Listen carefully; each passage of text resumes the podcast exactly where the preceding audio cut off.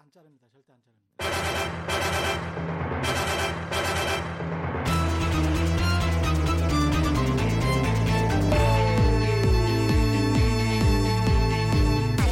진실 탐사 엔터테이너 있는 대로 다 까. 최경영의 이슈 오도독.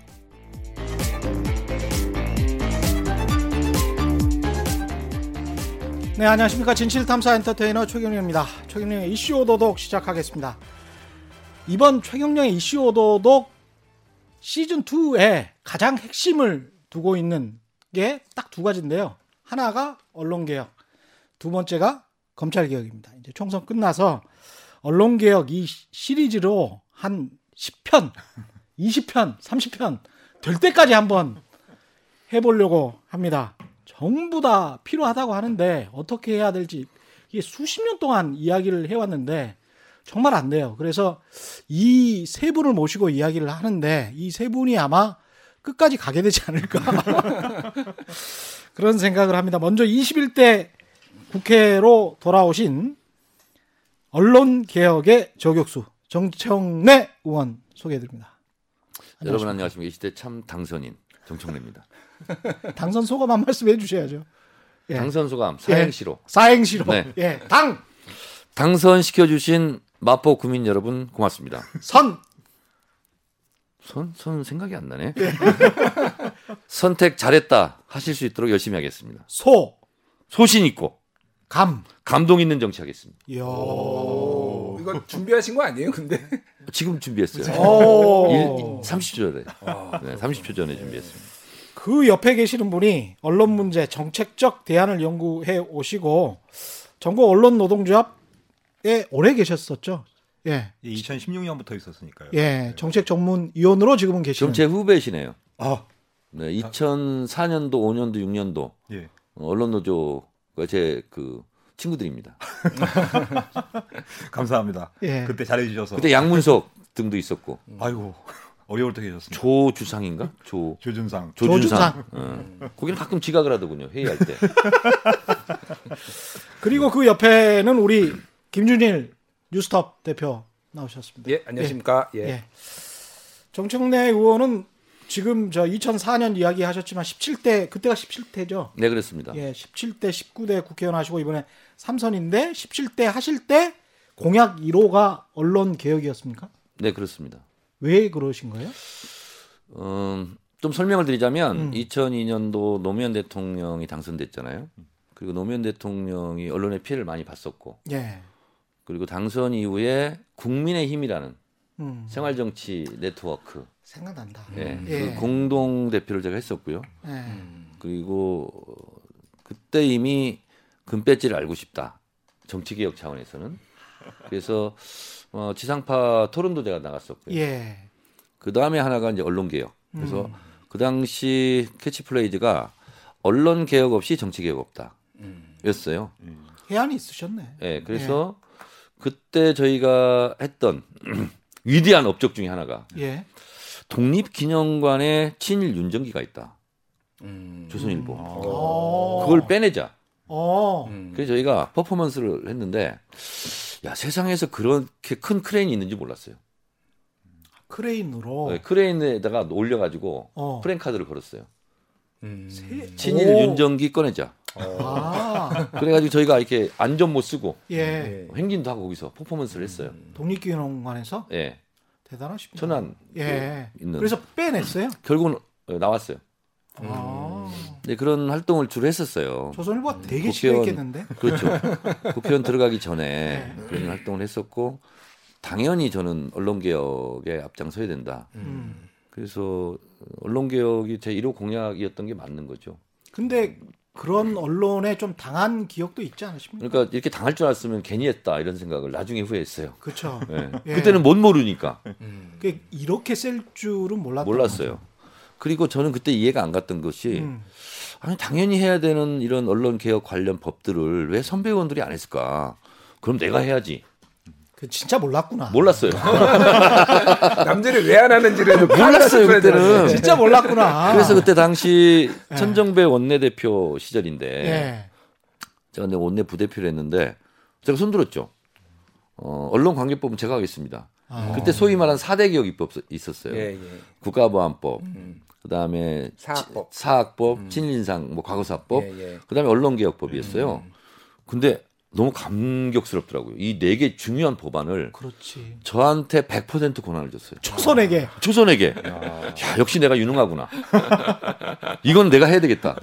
애따 먹어라 뭐 이러는 줄 모르고. 그래서 당선된 이후로 예. 6개월간은 음. 언론 관계법만 공부했어요. 어. 그리고 문강의를 어, 갔어요. 근데 예. 저게 원래는 어, 딴 상임이었어요. 상임위원회. 상임위죠. 다 네. 밀려가지고 그때는 예. 문강의가 최고 인기 상임이었어요. 음. 그러니까 그때 굳어진 게 음. 차라리 그럼 법사위를 야당한테 주, 자 음. 문강의가 더 중요하다. 어. 그게 17대 국회부터 관례로 굳어진 거예요. 그 정도로 답답해했군요. 그 정도로 문강의가 중요했어요. 음. 어. 그래서 어, 문강위원장이 이미경 의원이 오시고 음. 저희는 열린우리당 때잖아요. 앉아보니까 다 초선들이에요. 음. 정청래를 비롯해서 음. 별로 중요하지 않은 우상호, 민병두, 김재윤 아유 뭐. 뭐 이런 분들이 딱 있고 아. 앞을 보니까 캄캄해요. 음. 아, 일타들이 다 와 있는 거예요. 아 일타 강사들. 이재호, 아. 심재철, 야. 박형준, 음. 아, 약간 좀 이재용. 음. 노예한 사람들이 와 있구나. 저기는. 다선이고 우리는 다 음. 초선인 거예요. 기울어진 운동장이었군요. 그렇죠. 그래서 이거를 어떻게 해야 되나 이거. 그래서 첫날부터 굉장히 긴장했어요. 아 거기 정병국도 있었어요. 아, 대단했구나. 그러니까 일타들을 다 문강의를 모아는 거예요. 그 정도로 네. 어 격전 상임이었어요. 그게 계속 앞 그런데 지금 그 정도로 이제 당하고 그래도 지금 한 20년 지났습니다. 그죠? 20년 조금 덜 지났는데 네, 16년 됐네요. 예, 16년 됐는데 하나도 변한 게 없습니다. 없어요. 근데 오히려 후퇴했어요. 그 그래서- 이야기를 잠깐만요. 예. 다른 분들도 이야기를 해야 되니까. 아, 이분들 왜 왔어요? 예, 안 제가 오셔도 좀, 되는데. 제가 좀 당황스러워가지고 잠깐 좀 쉬시다 오시지. 아니 그래서 요즘은 요즘은 어떤 상황인지 지금 김준일 대표가 좀 준비해 온 게 있어가지고 예. 총선 때는 이번 총선 때는 어땠습니까? 우리나라 아. 언론.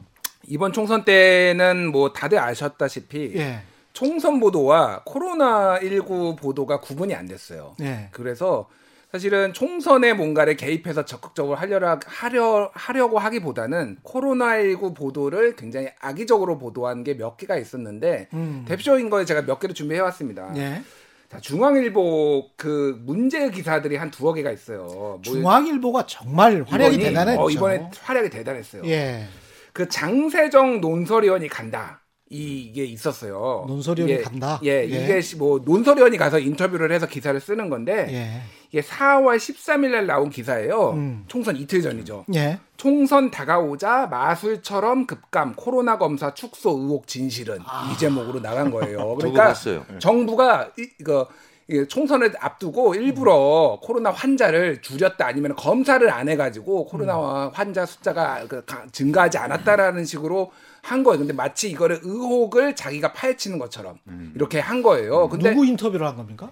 이제 여기에 뭐 그 의사들 현장 의사들 얘기를 아. 들어봐서 이렇게 한 건데 당연히 예. 질병관리본부에서 반박을 했고요. 근데 음. 이게 더 놀라운 게 있어요. 뭐였냐면 이게 4월 13일자 그 기사였거든요. 예. 4월 1일자에 중앙일보가 fact check를 했습니다. fact check. 제목이 뭐였냐면 따옴표 열고 정부가 총선 전 코로나 검사 막는다. 의사가 부른 조작 논란 fact check를 해서 이게 사실이 아니다. 정부가 축소를 한 게 사실이 아니다라는 거를 중앙일보가 보도를 갓. 한뒤그 예. 뒤에 이- 한 열흘 뒤에 중앙일보가 똑같이 아, 똑같이가 아니라 반대로 이거 축소하고 있다 의혹이 있다 이런 식으로 그것도 보도를 한 거예요. 논설위원이 간다. 뭐 논설위원이 간다. 이게 이게 말이 되는 겁니까? 자기네가 팩트 체크해 놓고 음. 자기네가 이걸 한 거 이거 이게 막 막 급한 거예요. 그러니까 마지막에 중앙일보가 이거 지금 선거가 지금 불리하게 돌아간다라는 거를 180석 간다고 하니까 진짜 플레이어가 되고 싶었던 거구나. 예. 근데 그이 앞에 잘못 붙여야 되겠는데 논설위원이 잘못 간다. 잘못 간다. 논설위원이 간 외, 외통수. 뭐. 자, 이게 또 예. 근데 이 장세정 논설위원 이 이분이 상당히 문제적 기사를 또 하나 썼는데 그 아, 또 전에 썼구나. 3월 3일에 예. 어, 장세정 논설위원이 간다 의료 사회주의 김용익 사단 아. 그중 코로나 실세는 청와대 정 이진석 이런 예. 기사를 썼어요. 그래가지고 이를테면 좌파들이 지금 다 장악을 했다. 그래서 그래서 이재갑. 예. 예 이재가 뭐 이런 그 분들 그래서 사실은 그 자문단이 있었잖아요. 자문단이 해체돼 버렸어요 그때. 그래서 안 한다 그래 그래, 버렸죠. 그러니까 정부가 부담을 느껴가지고 근데 그래서 아니 대한민국의 가장 최고의 전문가들이 자문을 해주고 있었는데 이런 뭐 이게 누- 인, 인터뷰 대상이 누구였냐면 최대집 의협 회장이었어요. 아. 의협 회장이 이런 주장을 했어요. 청와대가 의료 사회주의고 이진석한테 휘둘리고 있고 지금 다 좌파들이 장악했다. 이런 거를 하나도 여과 없이 함으로써 국가 방역 체계에 구멍을 내버리 내버리는 이런 엄청난 짓을 지금 중앙일보가 이번 선거에서 해왔던 거고 코로나 보도가 곧 사실은 선거 개입 보도였다라고 저는 개인적으로 보고 있거든요. 문화일보, 문화일보도 참 이번에 이틀 전에 나온 겁니다. 이틀 전에 무슨 일이 있었냐면은 청와대, 그러니까 문화일보가 사설을 썼어요. 지난달 30일에 그래프 왜곡하고 가짜 뉴스도 코로나 관건 선거 놀이나라고 해가지고 청와대가 코로나19 확, 그, 그 홈페이지에 코로나19 확진자 이렇게 그래프가 있거든요. 몇 명이나 있는지. 그거를 의도적으로 왜곡, 축소했다라는 식으로 이건 관건 선거다라는 식으로 사설을 썼어요. 그래프 왜곡은 문화일보가 잘하는데. 그 전에도 그런 류의 기사를 썼는데 예. 지금 이틀 전에 이틀 전에 어, 정정 보도 냈습니다. 사실 아닙니다. 총선 끝나고 그러니까 21일 날 4월 20일 날 이거는 쓴 거는 어, 지난달 3월 30일 날 써놓고 그러니까 청와대가 뭐 정부가 개입하는 해놓고 이제 총선 끝나니까 아, 죄송합니다. 아, 사실 아니었어요. 이렇게 지금 하는 거예요. 지금 이런 식의 알고도 사실은 예. 이런. 식의 보도가 무지무지하게 많았다라는 거고 하나만 더 말씀드리면은 내용은 좋은데 예. 너무 말이 긴 거 아니에요? 내용은 좋습니다. 예, 하나만 하나만 더. 예, 하나만 더. 예. 자, 기자 협회보가 분석을 했어요. 음. 코로나 19와 관련돼서 어떤 언론이 가장 많이 보도를 하고 어떤 식으로 보도를 했나라고 음. 했는데 조선일보가 감염병이 심각으로 격상된 다음 날부터 기사 두 건 중에 한 건에 코로나라는 단어가 들어가기 시작합니다. 두 건 중에 한두건 건. 중에 한 건이 코로나. 그래서 가장 많이 코로나가 포함된 비율을 보면은 조선일보가 1등으로 34점, 34% 모든 기사, 그러니까 세건 중에 한 건이 전체 기간에 코로나가 들어갔고, 그 다음에 중앙일보 25%, 한국일보 그래서 보수 언론이 집중적으로 코로나 보도를 했다, 많이 했다. 이거는 공포를 자아내기 위함이에요. 그러니까 선거 기간을 앞두고 계속 사람들을 불안하게 만들어 가지고 이거를 해보겠다라고 추정이 분명히 될 수 있는 부분인 거죠. 왜 유독 조선, 이렇게 보수 언론이 만드냐. 이런 식으로 이번 선거는 코로나 선거였고, 어, 그런 개입의 의도가 명백하게 있었다라는 거는 팩트입니다. 저는 견해를 약간 달리합니다. 예. 어떤 점에서? 아, 많이 도와줬다 거기서 아, 많이 코로나 얘기를 많이 함으로써 예. 코로나와의 전쟁의 총사령관인 문재인 대통령의 의도치 않게 힘을 많이 실어줬다. 저도 아, 되게 감사드립니다. 아, 뭐 알겠네. 안타, 아니 말씀하신 것처럼 되게 안타까웠어요. 아, 이번에 총선 때 보면 재밌는 게 음. 언론하고 보수 야당이 역할 분담을 했는데 음. 보수 야당은 정권 심판이라고 하는 오래된 구호를 계속 밀고 나갔고 음. 지금 언론은 보수 언론 쪽은 지금 대표님이 말씀하신 것처럼 코로나를 가지고서 계속 흔들었다는 거죠. 음. 근데 이게 웃긴 게 사실은 대부분의 총선이 그렇지만은 뭐 정책이 많지도 않았지만 이번 총선은 압도적으로 코로나라는 상황 속에서 벌어진 거니까 예. 긴급 구제 자금이라든가 기본소득이 언제 나오느냐 정말 중요했거든요. 음. 그러니까 대부분의 시민들이나 유권자들 이것이 정치적인 문제라 고 생각하지 않았어요. 근데 그 정치적인 문제가 아니라고 하는 코로나 문제를 가지고서 이런 식으로 그 말씀하신 것처럼 팩트 체크를 안 하고서 악의적인 보도를 낸다거나 음. 전형적인 정파 저널리즘이죠. 그렇죠. 내가 나 편들어 주는 거죠. 예. 그러니까 사람 이, 이번 총선에서는 정책 간의 그런 대결이라기보다는 기껏해야 그 보수 야당의 막말 중계해주고 음. 이렇게 말했대더라. 그러니까 사람들이 사실은 뭐 별로 늘 그랬으니까 들을 만한 가치가 없거든요. 그럼 결국에는 코로나 정책이 어떻게 가고 있는지 상황이 가고 있는지가 제일 중요했는데 음. 그런 부분에 대해서 이렇게 결정적인 오보를 낸다거나 아니면 왜곡 보도를 한다거나 제가 제일 놀랬던 게 조선일보였나 거기서 한 원 달러 통화 수합이 뭐 왜 안 하고 있냐 막 하면 난리를 치셨는데 예. 바로 그 다음날 해버렸거든 미국이 하자고 그래서 음. 그러니까 그런 것처럼 전혀 이 상황을 갖다가 너무 정치적으로 보다 보니까 예. 어떤 프로세스가 진행되고 있는 건지 그런 것보다는 일종의 질병의 정치화를 하려고 했다가 실패한 대표적인 케이스가 아닌가. 음. 그리고 난 다음에 하고 나니까 예. 그거 다 해주는 거고 사실은 그렇죠. 미국이 유리해서 해주는 거야. 거죠. 예. 한국이 뭐 어떻게 해서 해주는 거 아니야? 뭐 이런 식으로 또 사설이 나오고 그- 그런 식으로 하잖아요. 예. 또. 이번 선거에 예. 감사드릴 분들이 많이 있는데요. 문재인 대통령께 감사드리고 예. 또 민주당 이해찬 대표께 감사드리고 또 국민들께 감사드리고 또 김어준한테도 감사드리고 그리고 진짜 감사드릴 우리가 잊고 있는데요. 아. 조중동에게 감사드립니다. 저는. 어. 어, 조중동이 코로나 코로나 얘기도 많이 해줬고 코로나라고 발음 잘하시는 코로나 어, 코리아만 코리, 코로나를 이길 수 있다. 예. 어.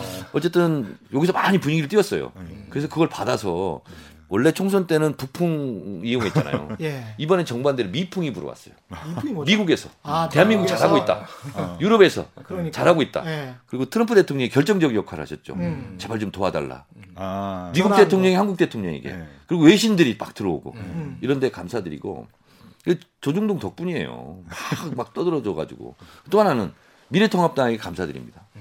기본 긴급 재난기금 주지 말라겠다가 더 주라겠다가 막 그걸 또 같이 호응해 주셔가지고 음. 국민들이 이제 본질을 알게 되고 그렇죠. 그래서 미래통합당 분들조차도 감사드립니다.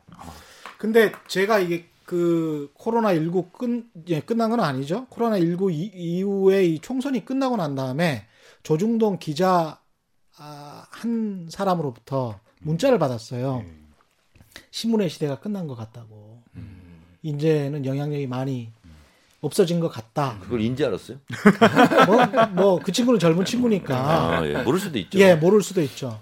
그래서 이제 제가 방송의 시대도 끝내, 끝나가고 있는 것 같아서 참 두렵다. 큰일 났다, 우리 지금. 어?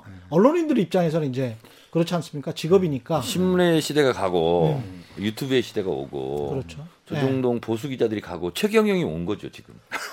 조금 왔습니다. 조금 왔어요. 예. 참 멘트 감사드립니다. 근데 말씀드리고자 싶은 게 뭐냐면 중앙일보가 디지털 포스트로 바꿨습니다. 한 1년 전에. 그렇죠. 그래서 디지털 무조건 디지털 기사 먼저 생산해라. 예. 그리고 난 다음에 그걸 가지고 멋대로 놀고 쉬고 있는 아까 그런 그 논소리원 분들이나 이런 분들이 그냥 알아서 신문을 편집을 하면 아무도 터치를 안 해요. 예. 왜냐하면 아무도 안 본다는 걸 알고 있기 때문에. 음.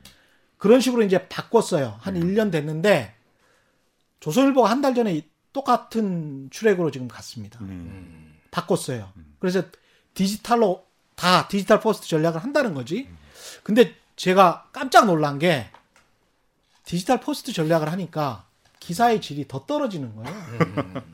왜냐하면 디지털에서 인터넷에서 클릭할 기사만 쓴다는 거야. 그렇죠. 이게 프린트화 되는 게 아니니까 예.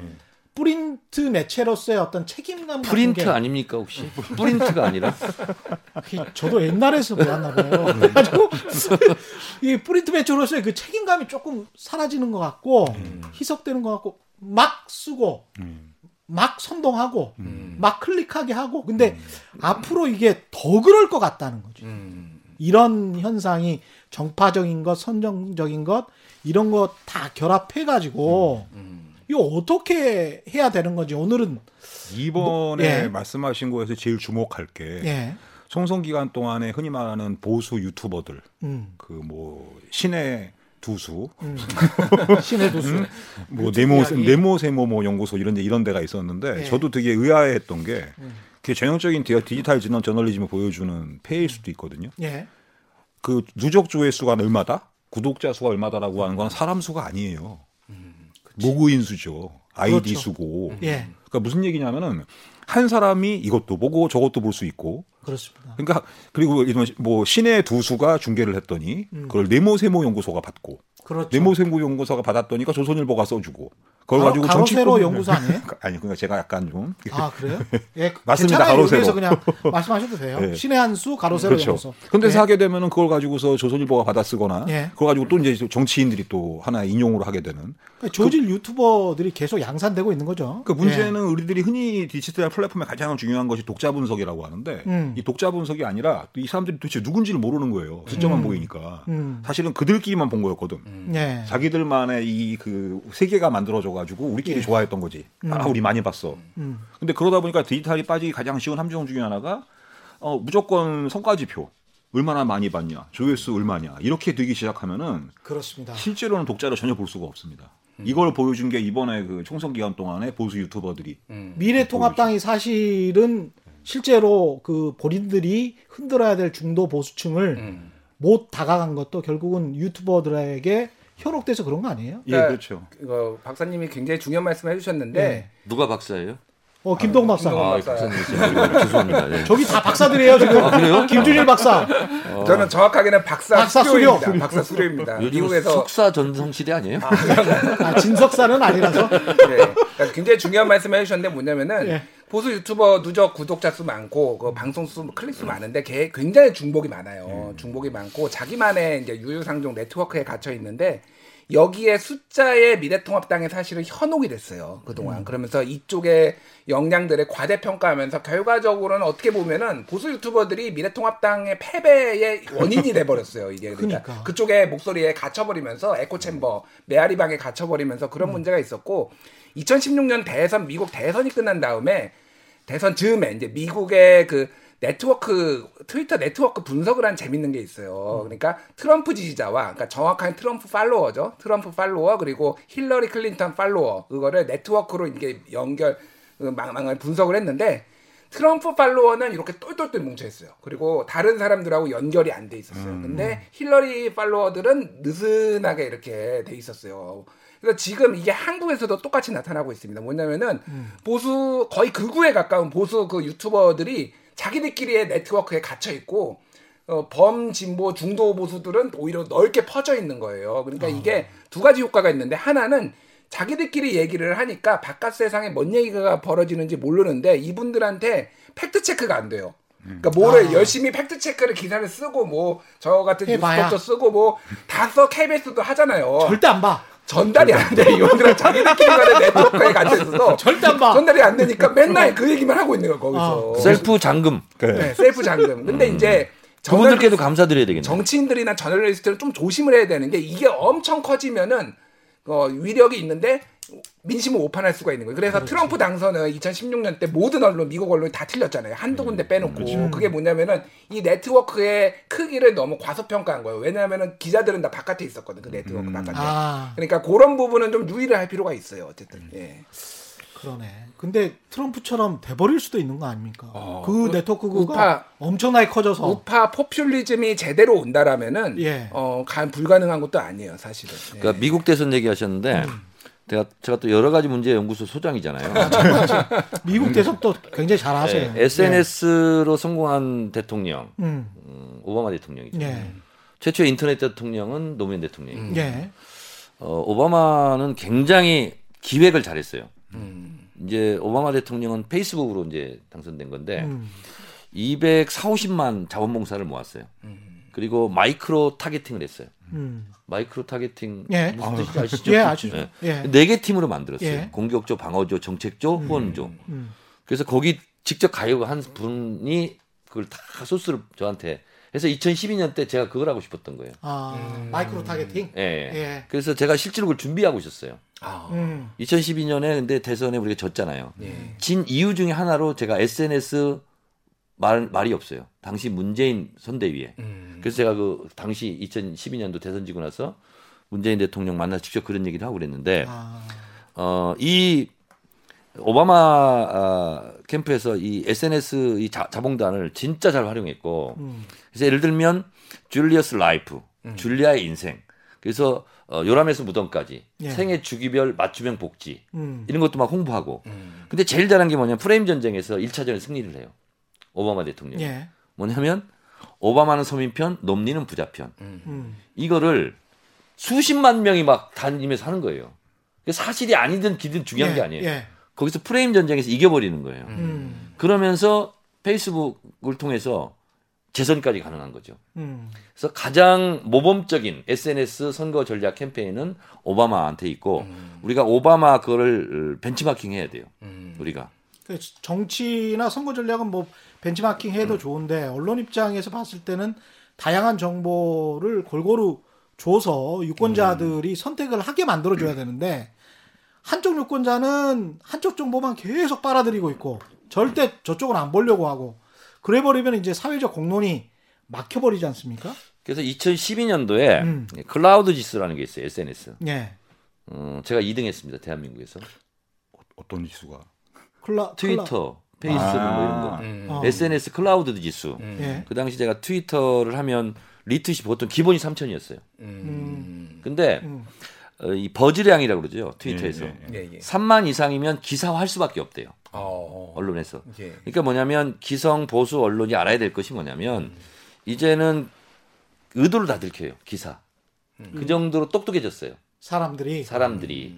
그래서 이번에 우리가 아, 총선에서 승리한 것 중에 하나의 의미는 보수 야당도 심판했지만 보수 언론도 심판했다라는 거죠. 그 맞습니다. 정도로 예. 이, 이 독자의 눈, 유권자의 눈, 국민의 눈이 음. 기자를 기사를 쓰는 것을 읽어보고 음. 이 기자가 무슨 의도로 이 기사를 썼지 하는 것까지 다 파악해 버린다는 거죠. 그러니까 싼 기사, 싼 언론이 안 팔리는데 음. 역으로 그렇게 유튜버 들은 사실은 싸게 지금 맞고 있는 거거든요. 그리고 엄청나게 벌고 있는 거고. 그렇죠. 예. 지금 뭐 소위 말하는 뭐 부정선거 음모론들 그렇죠. 계속 나오고 있는데 심지어 미래통합당에서도 선을 긋고 뭐 이준석 최고위원이가 아니다 뭐 배틀 오늘 오늘일 거야 아마 배틀 붙자 뭐 이렇게 했는데 아니 민경욱 같은 사람도 나와 가지고 이야기를 하던데. 예. 그러니까 민경욱 의원 같은 경우에는 예. 이제 사실상 유튜버라고 봐야죠 이제는 음. 예, 모금도 전화 하시- 바로 했어요? 예, 모금도 하시잖아요 예. 지금 모금까지 시작을 했어요 그분은 가로세로 연구소도 1차 모금 6천만 원 완료했다고 지금 2차 3차 들어간다고 하거든요 아니 아직 국회에서 월급 받지 않습니까? 아니 그러니까 이제 아. 왜냐면 다음 이제 조만간 미래를 대비를 하려면 미리미리 아, 이제 대비를 해야. 되니까 예. 사실상 이제 유튜버로 전업을 하시 보수 유튜버로 전업을 하려 하려고 한다라고 저는 보고 있고요. 그러니까 그분들의 목소리에 음. 휘둘리기 시작하면은 미래통합당은 망하는 거죠. 그러니까 그런 분들의 유튜브의 문제, 그 다음에 고질적으로는 그 출입처 문제 있지 않습니까? 예. 요거 어떻게 해야 돼요? 그 이번에 되게 저는 코로나 보도하고 총선 보도 보면서 되게 놀랬던 게 예. 코로나가 처음 딱 확산되기 시작했을 때 제가 습관적으로 그 기자들의 byline을 봐요. 음. 어느 팀 기자인가. 예. 근데 코로나 딱 터지면서 이게 다 무너져 버린 거예요. 코로나 취재팀 만들어 버리니까 경제팀 붙고 막 이러고 그렇죠, 이런 일이 그렇죠. 막 벌어진 겁니다. 파견 나가고. 예, 예. 근데 그 와중에 또 총선까지 됐어. 음. 그러면은 보도국이 둘로 쪼개지는 거죠. 막 그렇죠. 이제는 과, 아. 과거에 다녔던 건 다 사라지게 되고 음. 이렇게만 하다 보니까 아까 대표님이 지적하셨던 것처럼 부실한 보도가 나오는 이유도 음. 그쪽에 대한 전문 지식이 없어요. 특히나 외시 보도 같은 거 인용할 때 음. 팩트 체크는 당연히 안 되고 음. 그걸 바라보는 거는 출입처라 영어 해석 보니까 능력이 떨어져서 그런 거 아닌가? 예, 뭐 시간도 없고 영어 해석도 안 해요, 사실은. 연합뉴스를 구글을 돌리겠죠. 보고 베끼는 거예요. 구글 번역기를 돌리는 거예요? 연합뉴스가 먼저 해석을 해주고 거기에서 네. 오역을 하면 줄줄이 따라서 오보를 냅니다. 모든 언론이 다 오보를 내죠. 그러면. 자, 근데 언론 개혁 얘기 조금 더 하고. 해야죠. 음, 예. 왜냐면 그때 제가 법을 통과시킨 것이 음. MB 정권 때 음. 미디어 악법 날치기 처리로 휴지 조각이 됐어요. 그래서 이걸 다시 살리는 것부터 기초공사를 시작해야 되거든요. 그래서 제가 조금 설명드리면 그래서 어쨌든 천정배 원내대표가 저한테 전권을 주고 그게 몇 년도예요? 2004년도 2004년도. 그래서 그때 언론노조 그때 신학림 위원장 계실 예. 때 음. 그렇게 하고 조율해 가지고 유일하게 4대 개혁 입법 중에서 언론 관계법만 통과됐어요. 그것도 여야 합의로 무슨 내용이었습니까? 신문법, 신문법. 음. 신문의 자유와 기능에 관한 법률안, 제정법이었습니다. 예. 개정법이 아니라 예. 핵심이 뭐냐면 10, 15조, 16조. 그러니까 어, 거대 언론사, 독과점이 심한 이게 조중동이죠. 예. 언론사는 방송을 가질 수 없다. 겸용 금지 원칙. 예. 신방 경영 금지. 그렇죠. 아, 2004년도에 그게 네. 있었구나. 있었어요, 그게. 그래서 그때 제가 이제 예를 들었던 것이 유럽의 선진 국가들. 예. 그래서 거기는 한 개 신문사가 20%를 넘는다. 그럼 방송을 가지고 있다. 너 그럼 방송할래, 신문할래 선택을 해야 돼요. 그래서 스스로 19%까지 조정을 해야 되는 거예요. 예. 독점 신문 예. 시장에. 그래서 우리도 그런 것을 벤치마킹 했어요. 그래서 신문 거대 언론사는 신문과 방송을 겸용할 수 없다. 이 조항 하나 있었고요. 또 하나는 16조인가 15조 두 개 가장 중요한 건데 모든 언론사는 전체 발행 부수, 유가 부수, 구독료 수입, 광고료 수입을 의무적으로 신고해라. 예.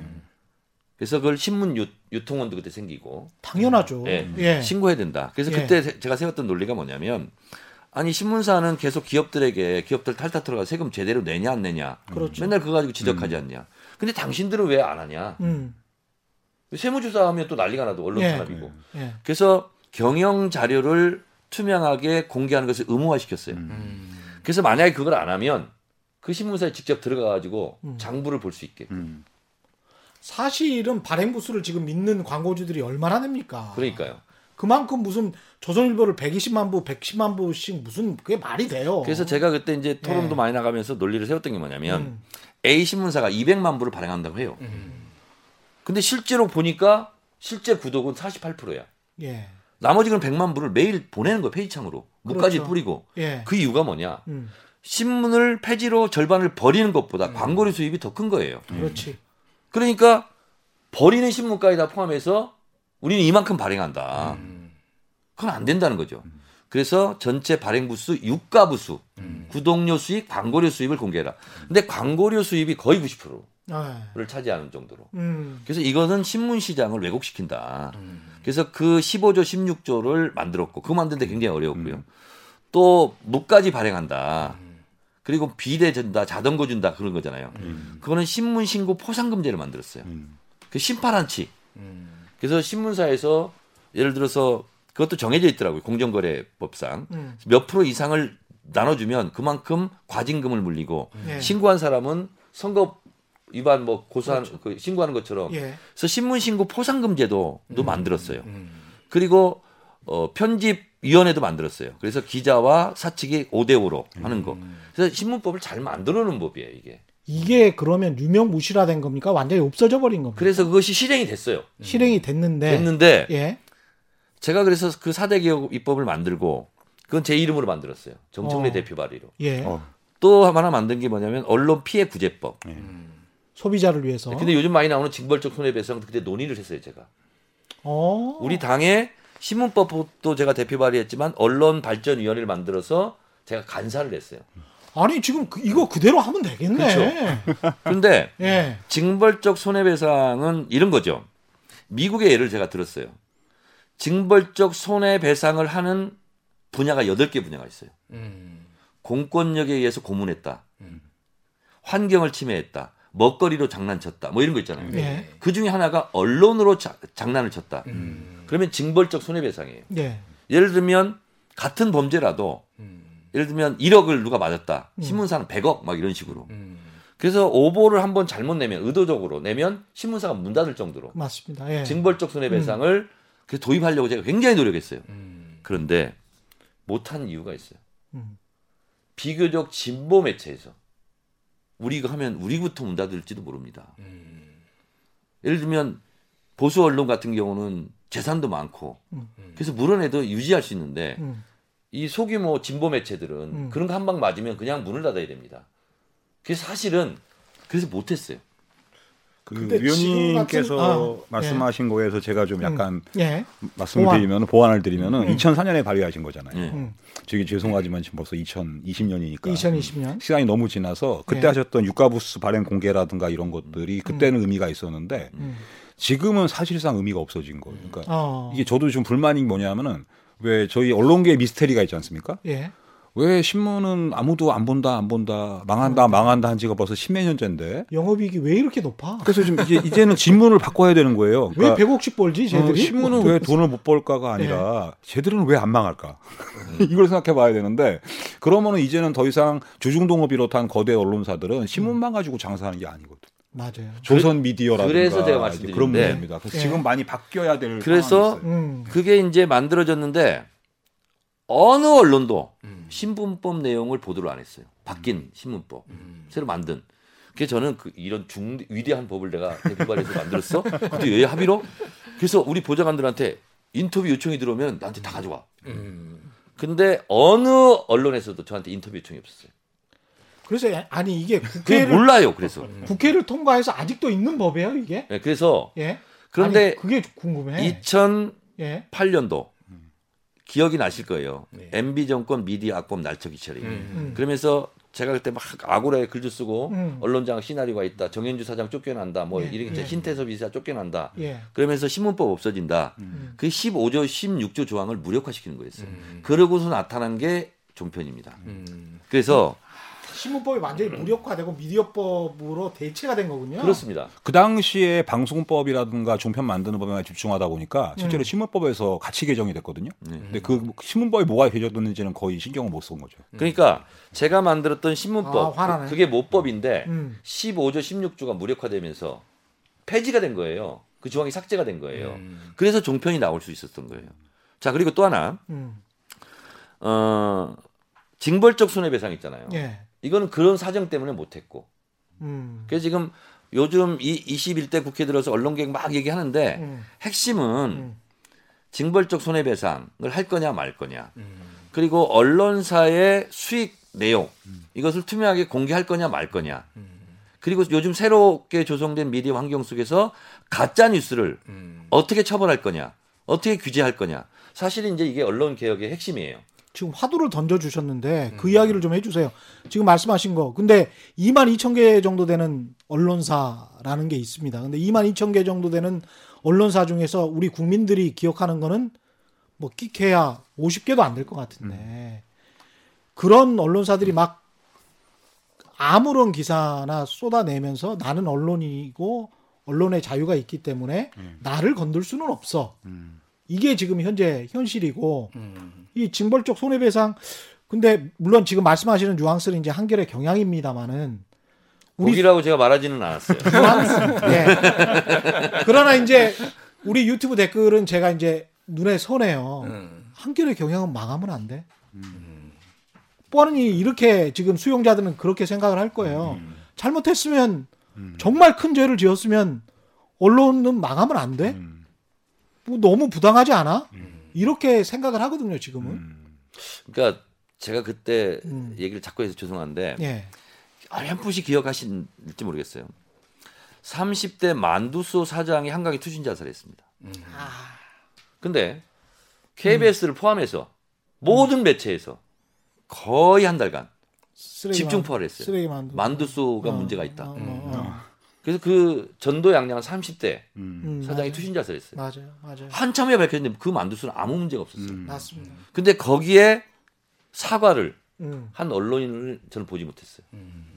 그래서 이거는 진보든 보수든 모든 언론을 통틀어서 그냥 아니면 말고 빡 보도하고 책임을 지는 언론이 없어요. 그래서 이런 이런 것이 예. 그때 제가 그래서 언론 개혁을 한- 해야 된다 하는 중대한 사례로 이걸 들었어요. 만두소 파동. 지금도 마찬가지예요. 어느 언론도 스스로 몰리지 않고 아이 기사는 우리가 잘못 썼다. 아니 조국 장관 문제 때도 마찬가지 아니에요?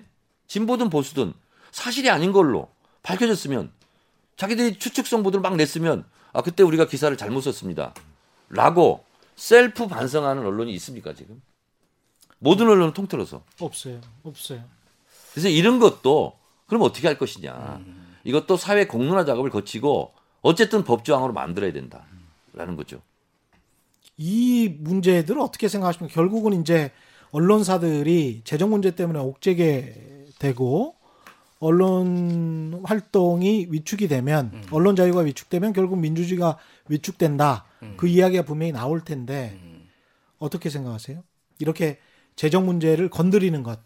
그러니까 징벌적 손해배상 예, 징벌적 손해배상. 거. 아니고 아니면 투명하게 공개를 하는 거는 저는 당연한 네, 거고. 당연한 어, 거고요. 예. 당연한 거고 아무리 그러니까 이 언론이라는 거는 굉장히 독특해요. 아시다시피 음. 원래 언론은 어 마- 말할 자유로 말할 자유, 프레스의 자유를 네. 해서 뭐 영국이나 이런 데 독재 정권에 저항을 하면서 했어요. 그래서 그렇죠. 뭔가를 굉장히 그 어떤 뭐 언론 자유라는 것은 굉장히 중요하고 숭고하다라고 많은 뭐 인식이 있고 법에도 많이 뭐 미국 영미법 이런 데도 반영이 돼 네. 있는데 중요한 거는 이게 지금 현재는 시장에 맡겨져 있다란 말이에요. 이런 이중성이 있어요. 사실은 그렇죠. 공익을 위해서 복무를 해야 되지만은 먹고는 살아야 되는데 시장에 내팽개쳐준 이런 이중성이 있어서 음. 이두 가지의 지금은 단점만 부각되고 있어요. 그러니까. 그러니까 두 가지의 단점만 부각되고 있는데 이거를 장점을 두 가지의 장점을 좀할 부각시킬 묘- 묘안들이 필요로 하고 어쨌든 어떤 뭐 시장에 너무 종속되지 않도록 약간의 뭐 있던 지능 정책도 필요하고 그러면서 공익성도 담보로 할 수 있는 이런 것들이 필요로 한 상황이고요. 일단은 내용에 있어 아니 그 수익에 있어서의 좀 투명하게 하는 것들은 저는 굉장히 필요하다고 봅니다. 자, 말씀하셨듯이 이런 모순 구조를 예. 가지고 있습니다. 기본적으로 음. 기본 모순 음. 언론의 오랜만에 듣습니다. 예. 기본 모습. 주요 모순이기도 합니다. 음. 언론의 기능은 공익적, 공적 역할입니다. 음. 소유한 것은 사적 이익이에요. 그렇죠. 자, 조중동을 보세요. 음. 언론의 기능은 공적인 역할이에요. 그래서 언론 그 공적인 역할을 통해서 돈을 벌어요. 누구한테 가죠? 사주한테 갑니다. 음. 그러니까, 배당금을 30억씩 가져가더라고. 혼자 그러니까 가서. 공익과 사익이 예. 공존을 하고 있어요. 근데 이게 기본 모순이에요. 맞습니다. 그러면 어떻게 할 것인가 이것을. 음. 그래서 그때 나왔던 것인데 저희가 못했던 것이 소유와 경영을 분리하자. 소유와 경영을 분리하자. 예, 예. 그래서 이 언론사의 지배구조 문제 있잖아요. 이것을 해결하는 것, 그것이 기본 모순을 해결하는 것이고요. 또 하나는 지금 언론이 너무 많아요. 인터넷 시대. 예. 그래서 이것은 국민들에게 너무나 큰 피해, 칼로 입은 상처보다 말로 입은 상처가 더 크잖아요. 또 언론에 의한 피해, 피해는 너무 크고 너무 깊기 때문에 미국에서도 징벌적 손해배상의 여덟 개 분야 중에 하나를 언론을 넣은 거예요. 예. 그럼 우리는 어떻게 할 것인가? 저는 지금 그냥 언뜻 드는 러프한 아이디어인데 음. 언론 피해를 음. 당한 분들이 자유롭게 신고할 수 있는 작은 의미로는 신고센터. 저는 국가기관이어도 좋고 아니면 독립기관이어도 좋고 그래서 거기 그 거기에다가 신고센터에서 뭐 해요? 가짜 뉴스 예. 아, 신고를 하면 그렇죠. 그러면 거기서 해결해 주는 거예요. 음. 그런 공적인 기관이 필요할 때가 됐다. 너무나 많거든요. 근데 이걸 잡아내는 데는 몇몇 가지고는 안 돼요. 그러면 어느 누구든지 거기에 신고하면 거기서 많은 인원들이 예산을 투입해서 배치해 가지고 판별을 일단 해주는 거죠. 재판으로 가기 전에라도. 아, 근데 의원님 그 되게 어려운 문제인 게 그게 결국 말씀하신 게 자칫하면 심의 강화라든가 예. 이런 문제가 될 수가 있습니다. 그러니까 이게 그렇지, 이제 그렇지. 예, 그래서 그래서 법이라는 것은 case by case가 안 되잖아요. 기본적인 것을 정해놓는 거잖아요. 그러니까 그거를 대체하기 위해서 나오는 것이 시행령, 뭐 대통령령 이런 거고 그걸 대체하기 나오는 것이 심의위원회예요. 예. 예를 들면 어떤 가짜 뉴스가 나왔어요. 피해 정도는 정성 분석을 해야 되잖아요. 정량 분석이 아니라. 그러니까 그런 기능을 할 수 있는 기관이 없어요 지금 우리는. 아니 근데 저는- 심의 예. 이야기 나와서 저는 그 언론 공정성과 관련해서 이제 여러 차례 당해본 사람으로서 말씀을 드리자면 어 그러면 동지네요. 예 같이 당해봤어요. 그때.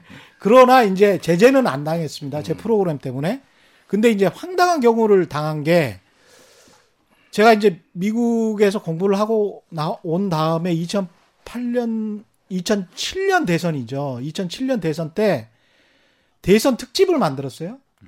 근데 이명박 대통령 후보, 당시 후보는 너무나 비리 의혹이 많은 거야.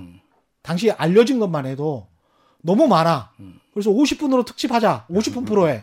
라고 하니까 수뇌부가 난리가 난 거예요. 50분은 절, 절대 안 된다. 이거 지금 대선 일주일 열을 나- 남겨두고 가는 프로인데 이게 안 된다. 그래서 줄이고 줄이고 줄여서 30분을 하고 당시 정동영 후보가 한 10분 나갔을 거예요.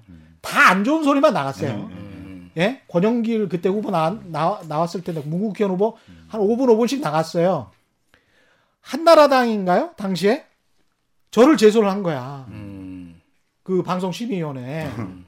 야, 이거 불공정하다. 대선 전에. 30분을 하고 나머지는 이렇게 해야 하는 게 말이 되냐. 그래서 그 아, 지금 정성 분석 말씀하셔서 이걸 정량적으로 볼 게 아니고 다 따져보면 이 사람 혼자 50분을 해도 이게 모자랐는데 내가 그거 줄여, 줄인 거다 지금 엄청나게 줄인 거고 줄이, 줄인 걸로 생각해 보면 이 사람들이 훨씬 더 불리하다. 정동영이나 다른 사람들이 왜냐하면 그래도 각을 세워서 좀 맞춰서 구색 맞춰줘서 나간 거니까. 그래서 이 공정성이라는 개념이 너무 그 잣대를 들이대기가 힘들단 말이죠. 근데 그거를 잣대를 들이대는 사람들이 또 무슨 정치인 출신들이야. 예? 무슨 뭐 KBS 있다가 뭐 어디 갔다가 뭐 국회의원 하다가 가서 순 정치적인 잣대. 정치적인 잣대로 이렇게 이야기를 해요. 그리고 나서 그걸로 또 지상파 방송사를 기자 PD들을 억압을 해. 야, 너희들 공정성 지켜. 1대1로 이야기를 해. 그러면 선거 기간 때도 어떤 때도 비리가 있어도 야, 이 만약에 미래통합당이 하나 있으면 이 저 더불어민주당이 나올 때까지 기다려서 같이 하는 게 낫지 않을까라는 자기 검열이 생겨요. 그게 말씀하신 게 지금 방금 위원, 위원님한테는 좀 죄송하지만 예. 정말 죄송하지만은 뭐가 죄송해요? 언론의 자유라고 얘기했을 때 이게 재밌는 게 진짜 언, 언젠가 한번 언론사에서 그런 게 실렸어요. 한참 그때 왜 기자님 기억하시겠지만 음. 편성위원회라든가 방송 편성권 예. 문제 붙였을 때 신문과 언론의 편성권이라고 하는 건 사주의 것이지. 음. 그게 왜 노동자나 종사자 것이냐. 그렇죠. 그런 문제였어요. 그러니까 이게 어떻게 어. 됐냐면은 언론의 자유라고 하는데 그럼 도대체 누구를 위한 자유냐는 거예요. 음. 그 전까지 언론의 자유는 검열이나 심의로부터의 자유 그랬는데 음. 이게 아니다 보니까 그럼 누구를 위한 자유냐 그래 보니 가만히 보니까 이게 사주를 위한 자유야. 또는 기자가 제가 제일 싫어하는 말 중에 하나가 국민의 알 권리라고 하는데 그렇죠. 그건 국민의 알 권리 아니고요. 어. 내가 취재할 권리예요. 그렇지. 그게 그게 무슨 국민의 알 권리야. 어. 근데 그러다 보니까 이게 지금 공정성을 이해했을 때 의원님 말씀하신 언론 피해 문제가 있을 때 예. 이렇게 말하면 그렇지만 언론 피해에 가장 민감하게 반응하시는 분들이 정치인들이세요. 맞아. 음. 아까 말씀하셨던 이명박 후보는 50분 집어넣고 예. 나머지 후보들은 5분 집어넣는 이유가 예. 이명박 후보가 싫어, 싫어서가 아니잖아요. 실소하려 너무 많았어 그때. 그러니까 그때 이명박 후보의 예. 그런 사업이라든가 비리 때문에 손해를 예. 본 국민이라든가 시민들이 있어. 음. 그럼 그분들을 위해서 이 보도를 하는 거지. 예. 그럼 그렇게 되면 공정성이라고 하는 거는 더 많은 피해를 입힌 사람한테 너 왜 그랬어라고 물어보는 거잖아요. 그렇죠. 그러니까 언론의 자유라고 하는 건 과연 누구를 위한 자유냐라고 물어봤을 때 음. 그런 피해 문제 같은 경우 그래서 저는 정치 어, 왜 우리 방송통신심의위원회 같은 데서 심의 규정 중에 하나가 음. 공정성 그럴 때 제발 부탁하니까 정치적 공정성 빼라고 합니다. 왜냐하면은 그, 그 정치적 공정성이나 하는, 하는 그 순간에 그렇죠. 독자들 머릿속에는 일반 시민들이 아니라 의원님들밖에 안 보여요. 정당밖에 안 보여. 게다가 심의위원들이 다 어떻게 나중에 국회의원 한 자리 들어가려고 이번에도 그 문제가 됐었던 네. 사람 있잖아요. 그러니까 그런 사람들이 심의위원을 하고 있는데 뭐. 지금 예. 이제 이런 것 같아요. 음. 전통적인 개념의 언론을 음. 본다면 언론의 자유, 예. 민주주의의 가치, 표현의 자유, 말할 권리, 음. 뭐 이런 거잖아요. 예. 우리 헌법에서 보장하고 있는 언론, 출판, 집회, 결사의 자유, 예. 헌법적 가치예요. 음. 근데 지금의 국민들, 음. 독자들, 또 선거 때 유권자들은 언론의 자유라는 것보다는 언론의 행, 횡포, 음. 언론으로부터의 피해, 언론하면 더 그걸 먼저 생각나는 거예요. 그리고 기자들의 갑질, 예를 들면 이런 거예요. 자, 그래서 모든 사안에 대해서는 100대 0 게임은 없어요. 음. 언론의 자유는 당연히 보호돼야 되고 당연히 우리가 그 87년 유월항쟁을 통해서 정치적 자유, 언론의 자유를 얻었잖아요. 이거를 훼손하자는 것은 말도 안 되는 거지. 보호해줘. 근데 지금 더 국민들이 심각하게 느끼는 것은 음. 혹시 언론의 자유가 아니라 언론의 방종 아니야? 음. 이런 생각까지 하시고 계시는 거예요. 자, 국회의원들, 정치인들은 4년마다 평가를 받고 심판을 받아요. 언론을 보고 선출되지 않는 권력. 음. 그리고 언론이 아니라 정치 언론 이런 거잖아요. 그 그걸 통해서 교묘하게 언론의 자유라는 이름으로 몽둥이를 휘두르고 있다. 이런 언론에 대한 피해 의식 이런 게 더 큰 거예요. 음. 국민들의 눈에는. 그래서 모르긴 몰라도 제 느낌으로는 언론 개혁 그러면 언론의 자유를 신장하자 이 방향이 아닌 것 같아요. 제가 봤을 때는. 그렇죠. 언론의 네. 행포로부터 음. 언론의 갑질로부터 지금은 다 분위기가 그렇죠. 그것을 제지하자. 음. 사회 공론화시켜서 음. 이것이 언론 개혁의 핵심인 것 같아요. 제가 봤을 때. 예. 그래서 어 아무리 훌륭한 사람도 예. 정체되거나 물이 고이면 썩잖아요. 예. 진보도 보수도 동사거든요. 항상 움직이는 거거든요. 음. 그래서 저는 진보 매체에 종사하고 있는 언론 노동자부터 내가 혹시 20년 전, 30년 전 생각으로 지금 언론 활동하고 있지 않는가라고 반성할 지점이 있다. 먼저 왜 지- 그게 진보거든요. 잘못된 건 고쳐야 되거든. 자, 한 가지 예를 들게요. 어디라고는 생각하지 마세요. 음. 문재인 정권 출범 출범한 이후에 김정숙 씨라고 계속 쓰는 언론이 있었어요. 음. 다 생각이 나는데. 김정숙 여사라고 쓰는데. 그래서 제가 그랬어요. 예. 왜 김정숙 씨라고 쓰냐? 예. 30년 전에 쓰기로 약속했대요. 아. 제가 기- 어느 기자한테 물어보니까. 그래서 지금 그럼- 진보도 그럼 바꿔야 되지 않냐? 예. 음. 음. 근데 절차가 필요하대. 그래서 그랬어요. 음. 그러면서 그래요. C가 존칭어인데 뭐 어떠냐는 거또 얘기하더라고요. 음. 그래서 그랬어요. 언어는 생성, 발전, 그렇죠. 소멸 과정을 거치는데 맞습니다. 예. 시기에 따라서 다 다르다. 지금은 정청래 씨 그럼 나도 왠지 기분 나쁘다. 그렇죠. 예. 김 씨, 이 씨. 이러면 이건 존칭어가 아닌 걸로 돼버렸다 이미 음. 30년이 지난다. 그럼 거기에 맞게 바꿔야 되는 거다. 음. 근데 그 바꾸는데 몇 달 걸렸어요. 그러면서 그러네, 엄청난 그러네. 피해를 봤어요 그 언론이 음. 정기 구독 막 끊겠다고 예, 막 예. 음. 그런 거예요. 그러니까 30년 전에 씨가 존칭어일 수 있죠. 그래서 그 약속했을 수 있죠. 맞습니다. 진보는 시대 정신에 따라서 시대 흐름에 따라서 바꿔야 되는 거예요. 아니 지금 봄이 왔는데 나 겨울 옷을 입고 있으면 되겠습니까? 그래서 음. 진보 정치인도 진보 언론인도 또 진보적인 사회 운동을 하신 분들도 이 시대의 흐름에 뒤처 뒤처지 뒤처 말도 못 뒤처지지 말자. 음. 이게 바로 문화 지체 현상이다. 묘하게 성과를 빠져드네. 보신 것 같습니다. 저는 뭐 의원님 말씀에 거의 다 동감을 하고요. 네. 이제 이제 강론으로 들어 총론은 뭐 이견이 없습니다. 다만 이제 강론으로 들어가기 시작하면 여러 가지 이슈들이 이제 뭐 발생을 할 것 같아요. 일단 징벌적 손해배상은 저는 도입을 하는 게 음. 충분히 지금 시대적으로 맞다라고 봐요. 저도 다만 찬성. 다만 예, 이제 예. 이거를 어떻게 볼 것이냐. 우리가 그 사람의 선의에 기대면 안 돼요. 이를테면은 음. 지금은 이제 문재인 정부가 들어서 있고 굉장히 문재인 정부의 선의, 문재인 대통령의 선의를 믿는데 예를 들면은 다른 어떤 정권이 들어왔을 때 어떻게 변할지가 알 수 없단 말이에요. 네. 이게 일종의 정권, 그러니까 뭐 언론 탄압으로 비춰질 수도 있고 그렇게 악용될 수도 있어요. 그래서 그렇죠, 그렇죠. 징벌적 손해배상제는 정부가 어, 언론을 대상으로 하는 거는 저는 반대입니다. 그거는. 그러니까 아, 그거는 정부가 언론을 대- 예, 예, 아. 왜냐하면은 그거는 아. 정부는 다른 방식으로도 대응할 수 있는 충분히 힘이 있어요. 여러 방 물론 피해도 보게 되겠지만 그렇기 음. 때문에 이거를 다른 정부가 들어와서 이거를 뭔가를 악용을 한다라고 했을 때 음. 지금의 정부의 선의는 믿지만은 기본적으로 모든 법과 제도는 음. 불신을 불신을 기반으로 해서 만들어지는 거예요. 제가 네. 뭔가를 나쁜 짓을 하겠지. 그거를 기반으로 만들어지는 거기 때문에 음. 정부에게 그런 권한을 줘서는 안 된다. 징벌적 손해배상. 그리고 정치권이 하는 것도 매우 까다롭게 하고 음. 일반적으로 반론권을 행사하기 어려운 일반 국민들은 좀 더 보편적으로 징벌적 손해배상을 청구하기 쉽게 만드는 게 이게 법의 취지라 뭐 맞지 않나 저는 그렇게 이제 보고 있고요.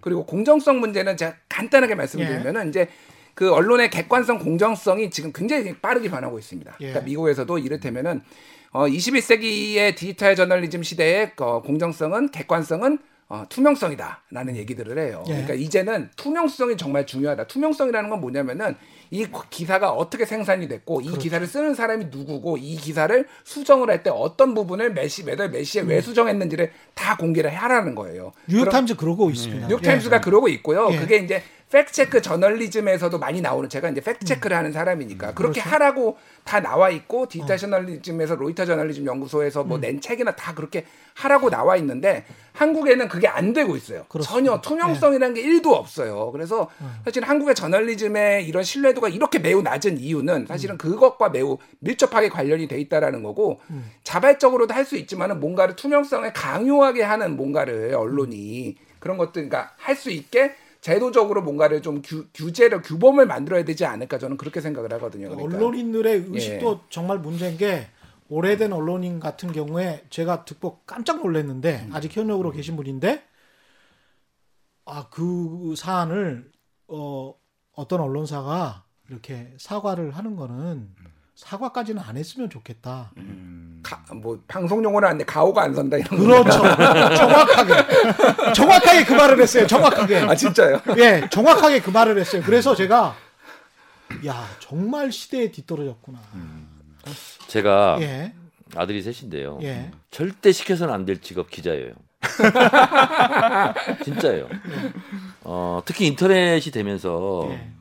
이거는 언론의 자유, 공적인 영역 인데 클릭 장사를 너무 하고 있어요. 저도 알아요. 음. 보면 낚시성 이런 게 너무 많아요. 그래서 사실은 제가 초선 때 그 낚시성 어뷰징 기자 이런 거 있잖아 기사 예. 이런 거 이런 예. 것을 규제를 어떻게 할 건가를 못 하고 나왔어요 사실은. 그리고 18대 때 제가 떨어지면서 제가 만든 법이 휴지 조각되고 그러면서 그래서 사람 사람도 아까 그 렇고 법도 그렇고 언론도 마찬가지인데 다 포함이 되는데 사람은 누구나 다 사심이 있을 수 있어요. 기사도 사람이 쓰는 거예요. 그것까지 뭐라 할 수는 없어. 근데 어느 정도 선을 넘는 것 이것을 법으로 규제하자는 거 아니겠어요. 그래서 그런 것이 굉장히 디테일하고 어렵긴 한데 음. 또 국가 기관에서 하지 말자. 근데 그건 국가 기관에서 할 수밖에 없는 게 정권 편을 들지 않는 독립적인 기관에서 할 수밖에 없는 거예요. 왜? 국민들의 세금이 국가 예산이 들어가기 때문에 그건 국가 기관이에요. KBS도 이 시청률을 가지고 하잖아요. 수신료를. 그런데 정권이 간섭하지 못하게 만드는 게 중요하잖아요. 음. 그래서 이것을 국민들의 세금이 국가 예산으로 만들되 예. 정권이 그것을 노터치하는 그렇죠. 제3의 독립기관으로 그걸 만들어야 되는 거예요. 예를 들면 음. 가짜 기사를 났을 때 어떻게 피해를 구제하고 이것을 어떻게 처벌하고 어떻게 구제할 언론중재위는 너무나 오래된 기관이고 음. 너무 느려요. 음. 그리고 똑부러지게 뭘 하지도 않아요. 거기 제가 그 판사들이 다 가가지고 또 그 판결도 되게 보수적이고 저도 이상해요. 언론 중재위 가보기도 하고 그랬는데 예. 별 이렇게 뭐 이렇게 신속하지도 않고 예. 언론 친화적입니다. 사실 그리고 예. 굉장히 언론, 그러니까. 언론 프렌들리해요. 언론 분들은. 언론사 친화죠. 언론사 친화적. 그래서 언론 중재 위원회를 한 10배 정도 더 음. 기능을 강화하고 더 세고 예산도 많고 그래서 즉각 즉각 재판을 통하려면 30까지가 얼른 엄청 길잖아요. 네. 그래서 언론 피해를 구제를 해야 되고 또 하나는 잠깐만요. 거기에서 한 가지만 제가 붙이면 언론 중재위원회 위원들도 조중동 출신들이 많이 가 있거든요. 지금 사실 예, 판사들도 그 위원장으로 계시지만 여야가 합의해서 또 보내고 그러니까 그 버릇 좀 있고. 고쳤으면 고- 좋겠어요. 무슨 그 저 나이 드신 분들 와가지고 그 할 일 없어가지고 거기에서 다 보면 후배 선배들이에요. 그래가지고 가서 이렇게 싸우다 보면 뒤에 그냥 뒤에서 이상한 소리 하고 있고 뭐 이렇거든요. 그러면 그 뭡니까 사실은 그 그래서 제가 징벌적 손해배상은 이제 뭐 얘기를 했고 예. 또 하나는 뭐냐면 정정 보도를 정정해야 돼요. 정정 아, 보도를 저도 좀저 매우 아. 공감합니다. 그건. 네. 예. 이거는요. 제가 직접 피해자이기 때문에 18대 총선 때 예. 뭐 실검 1위 며칠 오르고 뭐 했는데 재판에서 제가 반론 보도 청구권 뭐 정정 이게 다 했어요. 기간이 한 2년 지나요. 사람들 다 까먹어요. 일면에 막 때렸어요. 근데 정정 보도 반론 보도는 안 보이는데 넣어요. 맞습니다. 그렇지. 그래서 신속하게 결정해야 되고 정정 보도는 음. 그리고 같은 분량으로 해야 돼요. 맞아요. 이것도 사실은 징벌적 손해배상과 또 다른 면이 있지만 음. 이게 사실은 징벌을 하는 거예요. 그래서 정정 보도 반론 보도를 이게 정정해야 된다. 음. 그러면 아까 뭐 언론사들끼리 뭐 어, 전문용어로 가오가 안 쓴다 하지만 예. 가오가 안 서게 해야 되는 거예요. 맞습니다. 예. 저는 저이그 예. 주장에 굉장히 동의를 하고 있고요. 사실은 같은 크기로 넣는 게 아니라 더 큰 크기로 더 오랫동안 며칠 동안 넣게 해- 하는 게 맞는 것 같아요. 그러니까 이게 그러니까 징벌적 손해배상의 일종의 그러니까 네. 손해배상은 아닌데 어쨌든 왜냐하면은 오보를 너무 쉽게 생각을 합니다. 그렇죠. 너무나 언론들은 너무 예. 쉬- 뭐 하다 보면 할 수도 있지. 뭐 음. 이런 식의 생- 사고들이 있는데 음. 그거는 결국 그 피해자가 그 정치인이 아니라 뭐 일반인들도 어마어마하게 많은 피해자들이 양산이 되잖아요. 음. 돈으로라도 못하면은 진짜 가오라도 떨어지게 해서 신뢰도라도 타격을 줘야 돼요. 이거는 그렇게 그렇죠. 계속 양산. 그래서 예. 저는 이 뭐 정청래 의원님 말씀하신 거는 신문이라면은 일면에 썼다면은 일면에 그 크기로 이 하루가 아니라 이틀 사흘이라도 할 수 있게 이런 식으로는 그러니까 KBS도 좀 해야 되지 않나. 9시 예. 시작하자마자 예. 예? 시작하자마자 검은 화면에 음. 검은 사과드립니다. 꼭 검은 화면에 검은 화면에 아유, 씨. 그리고 그거를 1분 12초, 20초 읽는 게 것이 아니라 예. 4분 40초 막 이렇게 읽어야 돼. 뉴스 시작하자마자. 근데 의원님이 이렇게 너무 세게 얘기하시면 부담스러운 게 제가 그때 농담처럼 그 기자들하고 얘기하다 그랬어요. 예. 신문 기자나 방송 기자들한테 음. 그 혹시 그 기자님이 제일 중요하게 생각하는 독자가 누구냐? 예. 누가 자기 기사를 읽어줬으면 좋겠냐? 음. 아니면은 누가 도대체 읽는 읽고서 보이는 반응이 제일 중요하냐 물어봤더니 음. 그분이 세 분이 있대. 예. 첫 번째는 자기가 정치부 기자면은 예. 자기가 취재한 의원님. 어. 예. 취재원이 어, 기사 잘 봤네. 예. 뿌듯하죠. 예. 사람한테 항의를 해도 뿌듯해요. 음. 그다음에 두 번째가 누구냐? 우리 부장님. 아, 부장님, 아, 진짜 잘했어, 잘했어. 아, 좋아, 기분 좋아요. 아, 직장인으로서 그렇죠, 네. 그세 번째 경쟁 언론사 기자. 음. 야, 너 때문에 내가 물 먹었다. 아, 정확한데? 이거예요. 지금, 그러니까 지금 보니까 정확해. 이게 그러니까 예. 이제 기자들의 문제가 뭐냐면 왜 예. 아까 그렇게 뭐 어, 어떻게 우리가 독자들한테 사과를 못하냐라고 예. 하는 가오가 안 쓴다. 그게 바로 그것 때문에 그래요. 그러니까 그러네. 딱 보이는 게 의원님 같은 이제 중요한 취재원. 음. 그다음에 저기 언론사에 있는 보도국장님. 그다음에 저기 옆, 옆에 있는 같은 취재원 그 비트 그렇죠. 거기에 있는 동료 기자들이 하는 것만 이것만 신경 쓰다 보니까 실제로는 말로만 시민들을 위한 방송이라고 하지 안 보여. 보이는 경우 딱 한 번 있죠. 유튜브의 조회수하고 저기 포탈의 조회수 이것만 보이는 거예요. 그러니까 이게 지금 상당히 큰 문제인 게 지금 의원님한테 제가 뭐 징벌적 손해배상이라는 문제는 음. 그런 거거든요. 정치인으로서 감당을 해야 될 만한 몫이 있는데 예. 근데 똑같은 피해를 하더라도 이번에 엠번방 같은 디지털 성범죄로 발생한 피해자들은 이렇게 말도 못해요. 그렇잖아요. 그 언론의 피해들을. 그러니까 그런 부분들에 있어서 그러네요. 도리어 이 지금 이 언론에 대한 어떤 실망, 분노라고 하는 것들을 음. 언론의 타겟팅이 된 것이 아니라 그런 차별금지법이라든가 음. 확실하게 다른 엄청나게 강한 법으로 가지고 접근을 해줘야지 음. 안 그러면 자칫하면 이것이 뭐 정부가 또 언론을 갖다가 뭐 옥을 죄네 음. 언론한테 어떻게 보면 엄격한 규율을 규정하는 거는 이번에 그 텔레그램 방 사건처럼 저는 깜짝 놀랐던 게 지난번에 한겨레가 보도를 했을 때는 굉장히 언어가 정제돼 있었어요. 음. 쓰는 표현들이. 예. 근데 갑자기 이게 그 저기 실명고개로 그러면서 기사 기사를 막 씁니다. 음. 막 써버려요. 그래놓고서 이 막 급기야는 피해자가 사실은 피해자가 아니네 막 이런 얘기까지 막 나오니까 음. 그럼 그런 부분들이야말로 정말 큰 피해거든요. 그렇죠. 그럼 그런 것들을 바꿀 수 있는 법은 이 일이 벌어질 때마다 언론 하나 꼭 집어가지고 쟤한테 뭐 돈을 이 문제가 아니라 음. 과연 시민이나 그런 피해자 편에서 우리가 어떠한 법령이나 음. 기타 그런 법들을 만들어서 규제할 것인가. 음. 안 그래 버리면 이걸 말, 말 그대로 정권 바뀔 때마다 계속 흔들립니다. 그 언론의 공적인 기능, 공적인 역할 속에서 그러면 시민들은 어떤 일을 해야 될 것인가? 예. 언론의 자유는 신장해야 되고. 지금 김준일 대표가 하시스 때문에 가야 되기 때문에 아, 예. 지금 한한 10분 정도. 10분 내에 끝내야 됩니다 우리가. 예. 예. 아, 그래요? 예. 저도 바쁜 사람이에요. 말을 좀 빨리 하겠습니다. 예. 견제받지 않는 권력은 부패하게 돼 있어요. 예. 그리고 독점 권력도 절대 망하게 돼 있어요. 예. 언론도 검찰도 그런 거예요. 음. 검찰에 대해서 무소불위의 권력을 갖고 있고 감시를 받지 않아요. 음. 그래서 검찰 개혁 얘기가 나오는 거예요. 그렇죠. 언론도 마찬가지예요. 언론도 감시받지 않고 견제받지 않으면 그 안에 분명히 부패하게 돼 있어요. 자, 제가 정치인입니다만 그래도 정치가 투명하고 맑아진 것은 감시하는 사람들이 많아졌어요. 그렇잖아요. 그렇죠. 그래서 요즘 뭐 돈 받아먹고 이런 거는 옛날 얘기가 돼버렸어요. 음. 그렇다면 큰일 나잖아요. 네. 선거법 위반 하면 큰일 나요. 너무나 많은 눈이 있어요. 감시자가. 언론을 감시해야 되는 거예요. 그래서 시민들이 해야 될 집단 지성의 힘으로 언론을 감시해내는 그런 통로를 만들어야 되는 거예요. 음. 언론 스스로 자율정화해서 만들든 아니면 법을 통해서 만들든 그래서 언론도 중요한 공적 기능이 있잖아요. 예. 이거는 지능의 차원으로 음. 그리고 언론 스스로 못 간다면 음.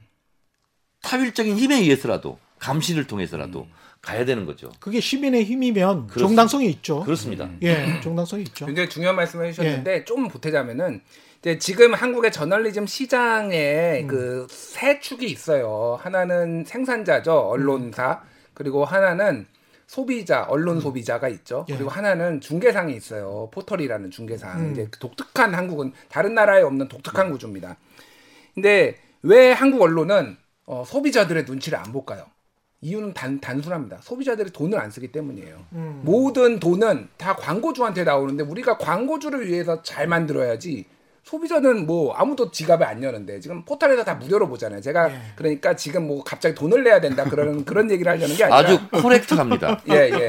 정확, 정확한 거예요. 그러니까 코렉트. 광고주를 위해서 우리는 만드는 거예요. 맞아요. 최대한 잘 포장해서 잘 그냥 클릭 수만 나오게 하면 되는 거예요. 그럼 이거를 무엇을 어, 할 것인가? 하나는 이때 규제 말씀하셨듯이 징벌적 손해배상유나 뭐 정정보도 그렇게 하는 것도 있지만 하나는 파지티브한 방식도 그러니까 과거에 비하면은 조중 뭐 조선일보가 밤에 대통령이니 뭐니 하면서 그렇게 거만 떨다가 지금은 확실히 약해졌잖아요. 미디어 지형도 빠르게 변하고 있거든요. 또 하나는 좋은 언론들을 계속 만들어내는 것도 해야 돼요. 그러니까 옛날에 안티조선 운동도 일정 정도 성과가 있었지만 결국은 결과적으로 실패했어요. 그러니까 좋은 언론을 만들어내는 아, 제가 거. 한게 실패했습니까? 아니 아니 아니 꼭 그렇다는 게 아니라 저도 안티주선 그런 거 했었는데. 안티조선은 결국 폐간 운동까지 했지만 안 됐잖아요. 그러니까 제가 개가는 못 시켰다. 예.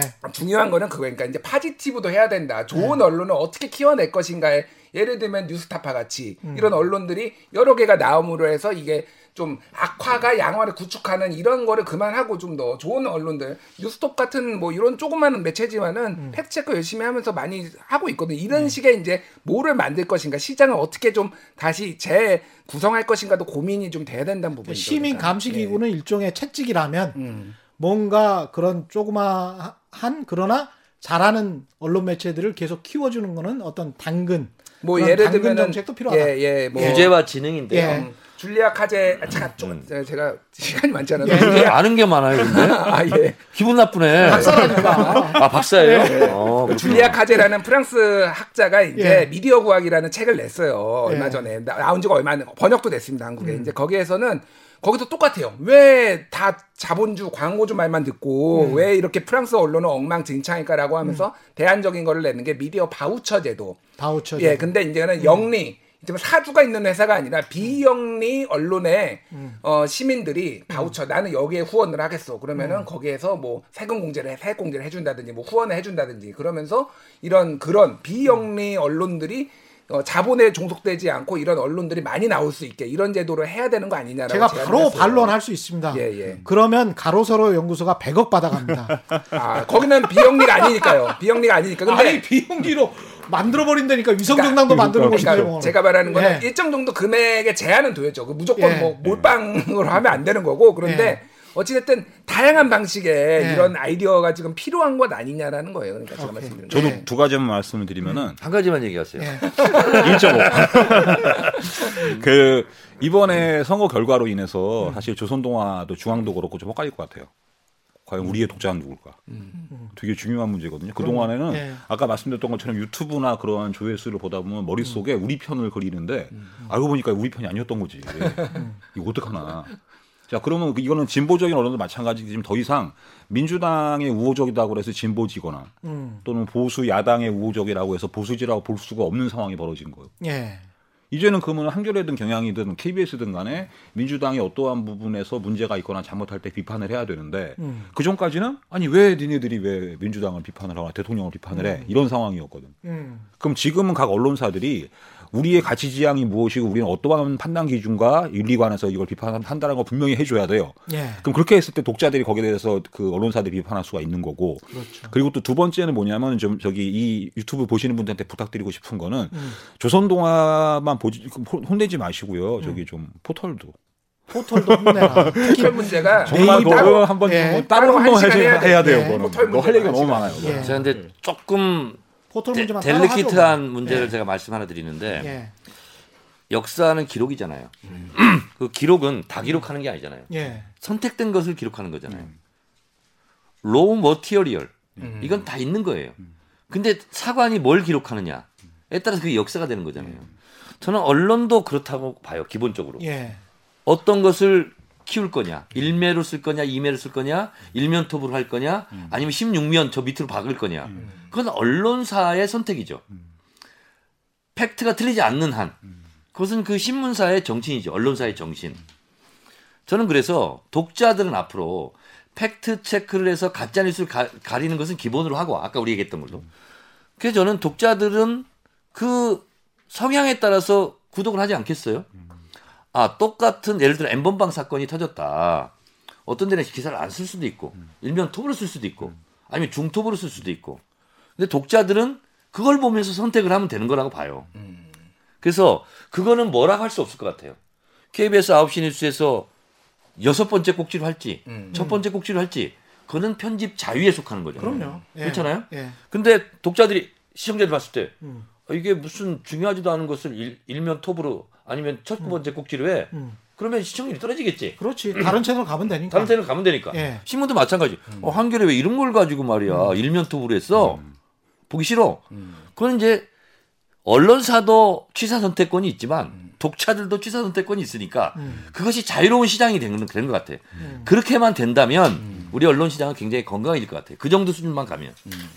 자, 조선일보 역사도 이야기해야 되고 사실은 채널 A도 이야기를 해야 되고 채널 A. 포털, 그다음에 검찰 기자단, 그다음에 언론인들의 흑역사.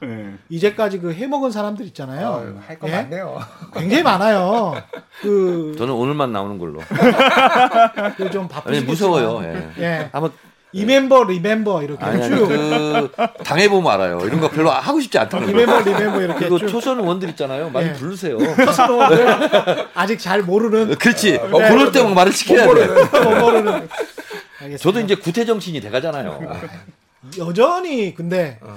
비슷하세요. 옛날에 음. 공청회 때 한번 맞닥뜨린 적이 있는데 참 이게 정청래 의원만의 힘인 것 같은 게 음. 생각이 이렇게 계속 안 변하고 이렇게 쭉 가시는 게참 변해야 됩니다. 시대에 따라서 변해야 돼. 맞아요. 진보는 동사다. 진보는 동사다. 아. 보수 동사다. 예. 어제의 진보가 오늘의 보수거든요. 맞습니다. 그래서 예. 진보는 계속 혹시 진보해야 진보지. 음. 보수는 자기 잘못된 거 없나? 그리고 자꾸 보수를 해야 돼. 네. 고치고. 그래야 보수지. 음. 아닌가? 명언이야. 보수도 진보도 동사다. 정청래 당선자 그리고 김동원 위원 그리고 김준일 대표와 함께했습니다. 오늘 나와주셔서 고맙습니다. 다음엔 안 나오겠습니다. 예. 감사합니다. 예, 감사합니다. 고맙습니다. 예, 최근의 이슈 오도독 단단한 껍질에 쌓여 있는 궁금한 이슈 들고 다음 시간에 다시 돌아오겠습니다. 고맙습니다.